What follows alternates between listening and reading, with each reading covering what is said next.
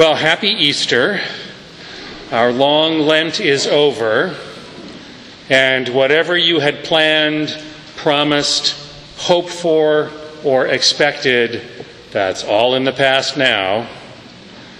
My Lenten promises never quite come out the way that I expect and that I hope.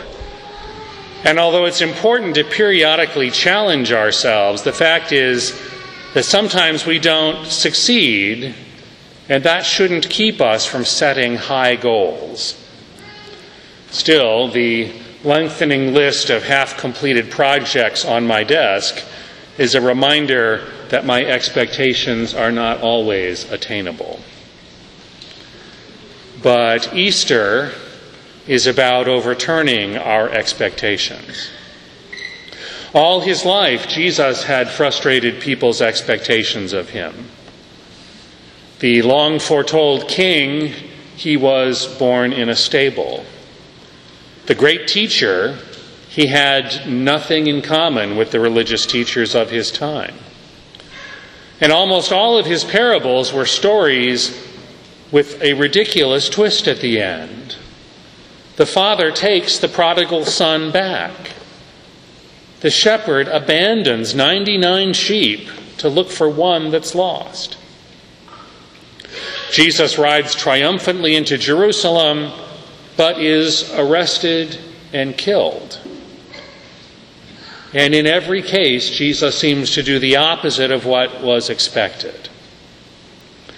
And the greatest flaunting of those expectations, of course, was his greatest triumph when everyone around him, his followers and friends and disciples, were sure that his mission was finally and permanently over because he was dead, he rose triumphant from the grave. And in doing that, he has changed forever what we can expect and what we can hope for.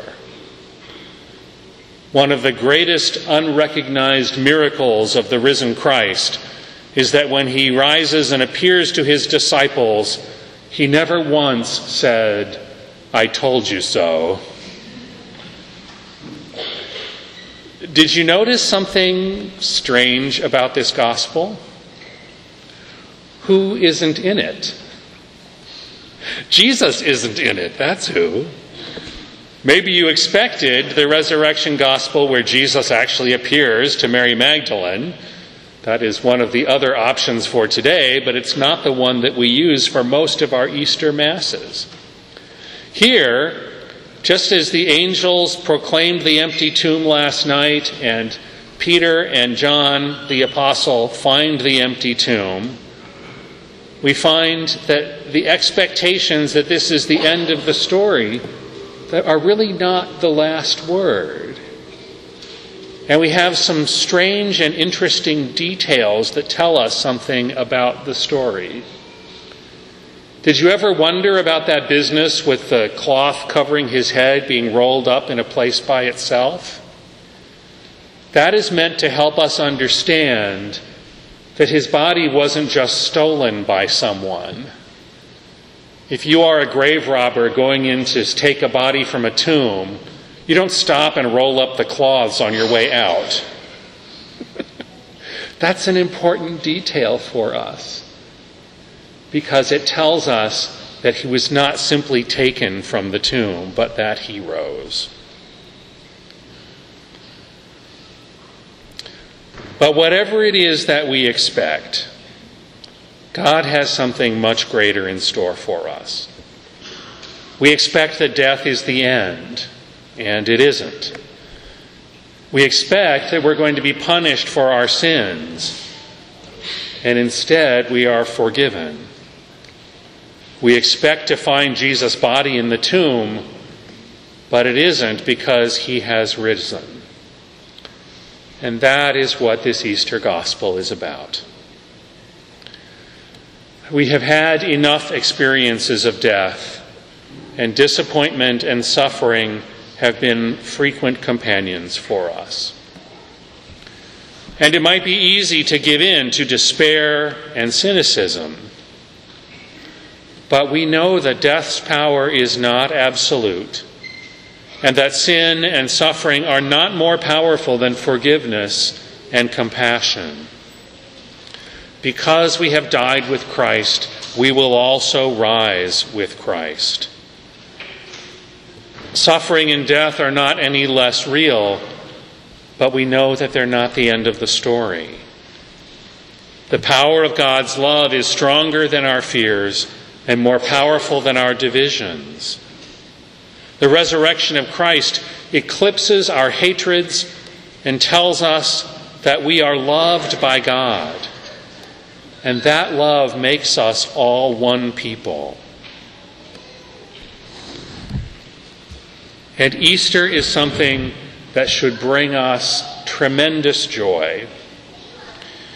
You may be familiar with the books and television show from Marie Kondo, the, uh, the magical art of tidying up. Very popular.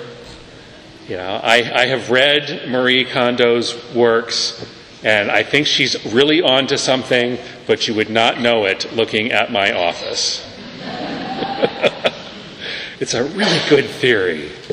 And her theory is that a simple life is a better life, and that one of the paths to a simpler life is to tidy up. And by that, she means to pick up everything that is in your space and contemplate it.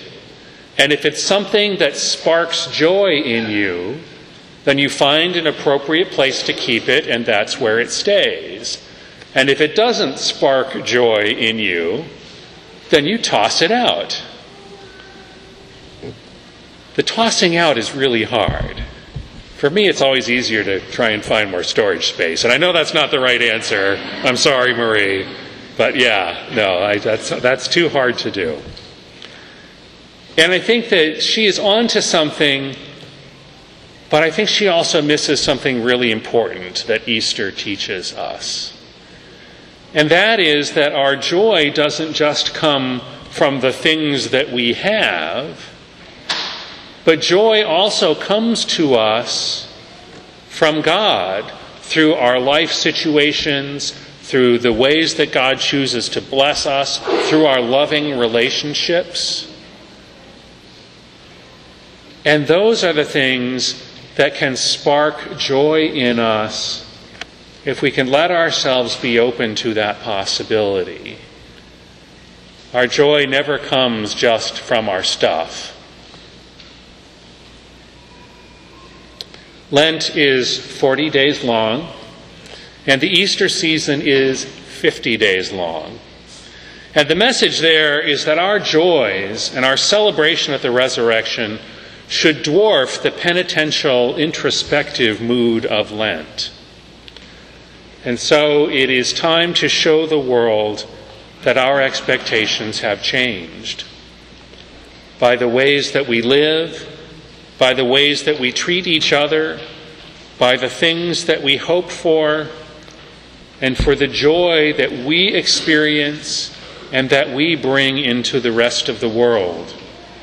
Now is the time to reveal to the world that Christ is risen and that we are changed people because of it.